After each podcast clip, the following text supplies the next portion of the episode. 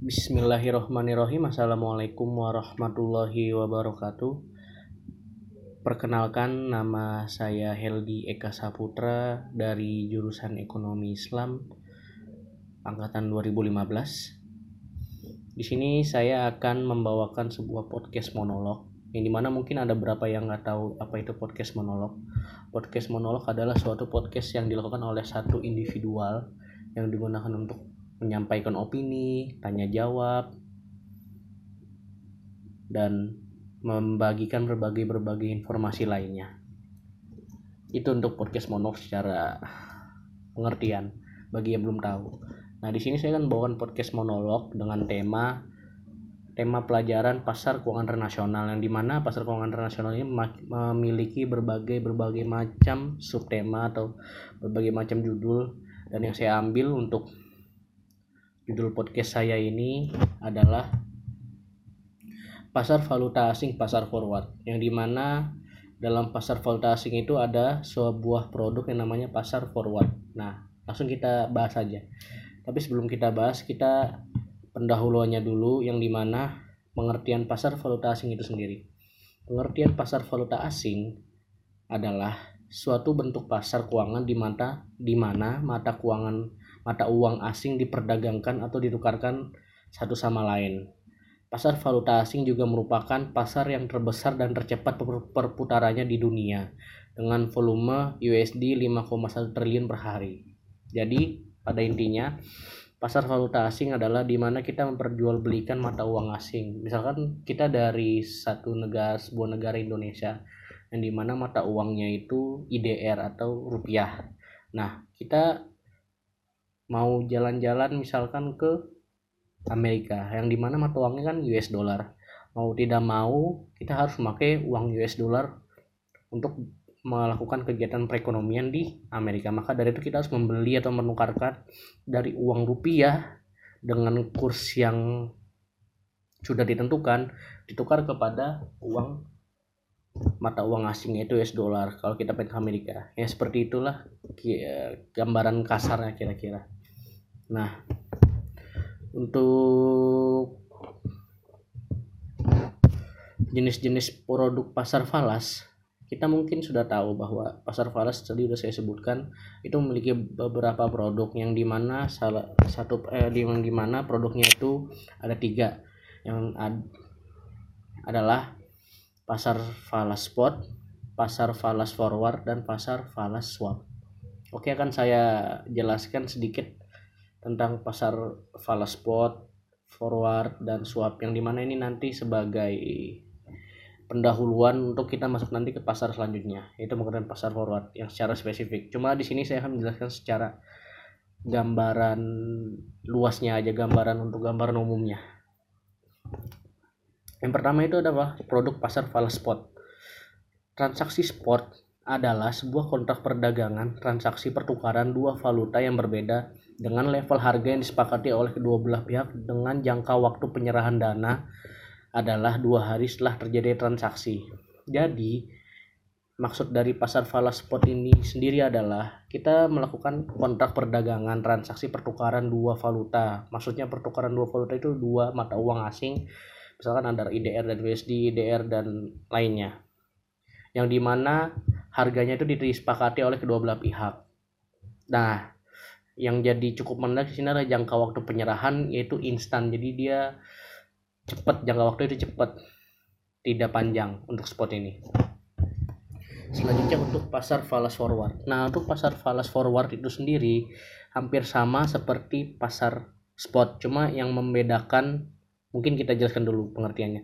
Transaksi pasar forward dikenal juga sebagai outright merupakan kontrak jual beli valuta asing dengan penyelesaian transaksi atau pengiriman dana lebih dari dua hari kerja. Nah, yang membedakan adalah jangka waktunya. Nah, jangka waktu yang ada di sini berperiode bisa tiga hari, satu minggu, dua minggu, satu bulan, dan seterusnya. Nah, ini jangka waktunya panjang nih untuk pasar forward ini sendiri. Bisa tiga hari, satu minggu, dua minggu, satu bulan, dan seterusnya. Nah, untuk sebelum-sebelum itu sama pengertian. Cuma yang membedakan antara spot dan forward itu adalah jangka waktunya. Nah untuk pasar produk falas swap ini sendiri mungkin saya nggak bisa menjelaskan secara spesifik karena masih banyak yang perlu dipelajari cuma akan saya terangkan yang sepahaman saya. Secara umum transaksi swap merupakan kontrak antara dua pihak yang melakukan pertukaran mata uang dan memiliki dua kaki transaksi serta dilakukan secara simultan pada saat terjadi, terjadi transaksi dengan tingkat premi atau diskon dan kurs yang disepakati. Secara sederhana, transaksi swap adalah kombinasi antara transaksi spot dan forward yang dilakukan secara simultan dalam satu kontrak. Oh, jadi pasar swap ini kayak menggabungkan antara spot dan forward. Mungkin kalau dari dari pemahaman saya itu mungkin dia memakai jangka waktunya dan segala macam itu mungkin memakai forward bisa berjangka dan segala macam cuma tetap pada intinya itu disepakati antara kedua belah pihak seperti itu mungkin yang untuk jenis-jenis pasar forward. Nah, untuk selanjutnya seperti yang ada di judul, di sini kita akan menerangkan pengertian pasar forward. Nah, di sini saya akan menjelaskan tentang pasar forward untuk pasar spot dan pasar swap mungkin akan dijelaskan oleh yang lain. Cuma di sini saya akan fokus kepada pasar forward. Pengertian pasar forward itu sendiri mungkin kita sudah tahu. Yang tadi kita jelaskan itu adalah pasar berjangka. Jadi ya seperti dia memiliki pengiriman dana atau penyelesaian transaksi itu melebihi dari dua hari kerja tidak seperti spot tadi. Itu yang membedakan spot dan forward. Nah untuk konsep transaksi pasar forward itu sendiri itu dia memakai kurs forward. Akan tetapi cara untuk memakai kurs forward itu kita harus mencari kurs spot dulu nanti baru kita bisa menentukan kurs forward. Kenapa kita harus menentukan kurs spot dulu? Karena kurs spot itu adalah kurs yang menjadi dasar untuk transaksi-transaksi sesudahnya. Jadi kurs spot itu udah pasti karena dia mengikuti hari pada hari tersebut dan jangka waktunya pendek. Kalau untuk forward kan jangka waktunya berkepanjangan jadi dia harus menghitung skala skala skala periode berapa nanti yang akan keluar segala macam seperti itu Nah,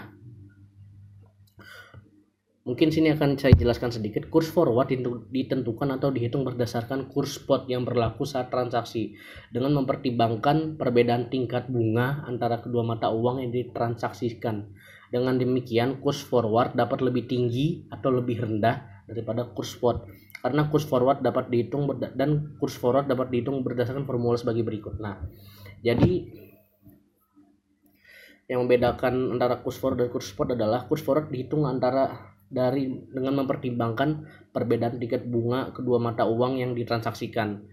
Nah, tiket mata uang bunga untuk beberapa hari ke depan, untuk future period ke depan bagaimana, apakah berubah atau tidak. Dan itu bisa saja dia lebih tinggi atau lebih rendah. nah, untuk bagaimana formula menghitungnya, ini akan saya berikan contoh rumusnya. Kurs forward sama dengan buka kurung kurs spot tutup kurung tambah buka kurung R1 dikurang R2 tutup kurung kali N per 360 tutup kurung kali kurs spot buka kurung tutup kurung. Nah untuk penjabarannya itu sendiri kayak simbol-simbol seperti R1 R2 ini akan saya jelaskan. R1 adalah tingkat bunga mata uang 1 misal IDR kenapa kita harus mengambil satu itu sebagai acuan utama? Satu itu ibaratkan kayak kita misalkan tinggal di Indonesia nah mata uang kita kan otomatis itu rupiah. Dan kita mau tukarkan ke USD otomatis yang harus kita dahulukan pertama kita ngitung kurs IDR baru kurs tingkat mata eh sorry maksudnya tingkat bunga mata uang IDR itu berapa terus kita cari juga tingkat bunga mata uang kedua R2 itu adalah misalkan kita mau mau nuker dengan USD. Nah, kita cari juga tingkat bunga mata uang USD berapa. Nah, untuk N itu sendiri adalah hari. Maksud hari di sini adalah kan pasar forward adalah pasar berjangka. Jadi berapa hari kamu akan bayarkan ini dan berapa jang berapa kali jangka pembayarannya dan segala macamnya. Itu yang dimaksud N itu.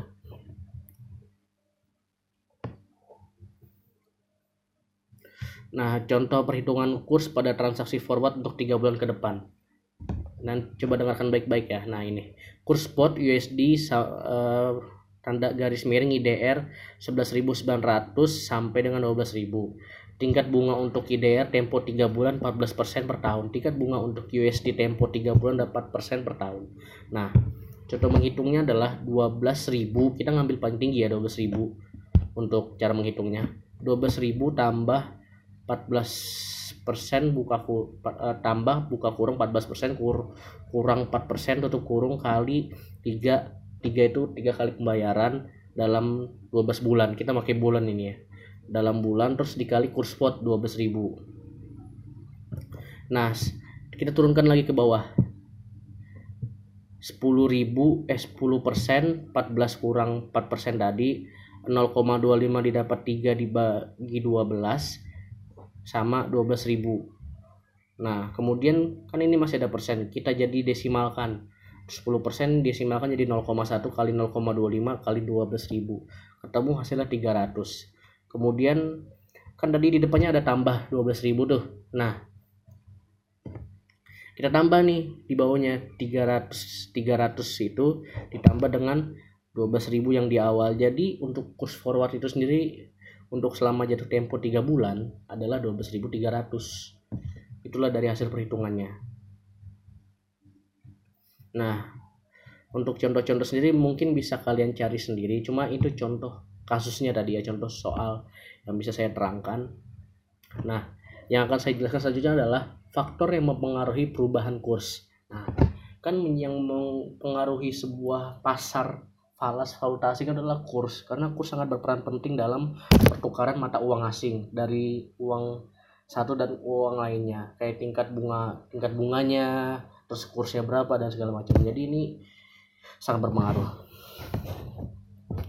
Nah untuk beberapa faktor yang mempengaruhi perubahan kurs di antaranya adalah satu faktor penyebab perubahan kurs secara langsung. Nah jadi ada faktor penyebab perubahan kurs secara langsung dan faktor penyebab penyebab perubahan kurs secara tidak langsung yang secara langsung adalah satu permintaan falas akan ditentukan oleh impor dan impor barang dan jasa dalam negeri dan ekspor modal dari dalam luar negeri.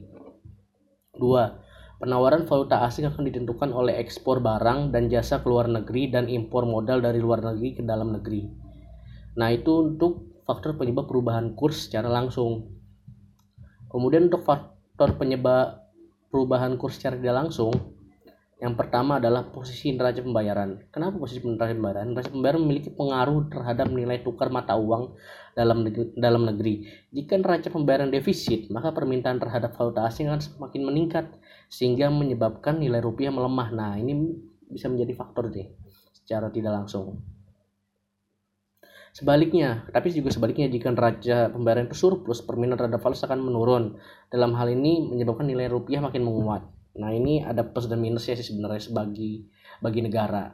Tapi bagi orang yang untuk mengincar pasar valuta asing itu mungkin ketika pengaruh neraca pembayaran defisit itu saat-saatnya untuk membeli. Cuma itu ada baik baik buruknya. Yang kedua itu adalah tingkat inflasi. Jelas tingkat inflasi itu sangat mempengaruhi faktor-faktor perubahan kurs. Ketiga adalah tingkat bunga ya. Tadi tingkat bunga yang udah kita pakai buat menghitung Terus yang keempat adalah tingkat pendapatan nasional. Tingkat pendapatan nasional hanya mempengaruhi nilai tukar melalui tingkat permintaan valuta asing. Kenaikan pendapatan nasional yang diiringi dengan meningkatnya kegiatan transaksi ekonomi melalui kenaikan impor akan meningkatnya permintaan terhadap valuta asing sehingga menyebabkan nilai mata uang domestik terdepresiasi. Itu penjelasannya. Yang kelima adalah kebijakan moneter. Kebijakan pemerintah untuk mempengaruhi kegiatan ekonomi dapat mempengaruhi pergerakan kurs ketika kebijakan bank sentral bersifat ekspansif dengan menambah jumlah uang beredar maka akan mendorong kenaikan harga atau inflasi. Inflasi pada akhirnya menyebabkan nilai tukar rupiah mengalami depresiasi. Hal ini menyebabkan daya beli jual rupiah kan turun terhadap barang dan jasa sehingga jasa jika dibandingkan dengan valuta asing. Nah itu kebijakan moneter juga berpengaruh yang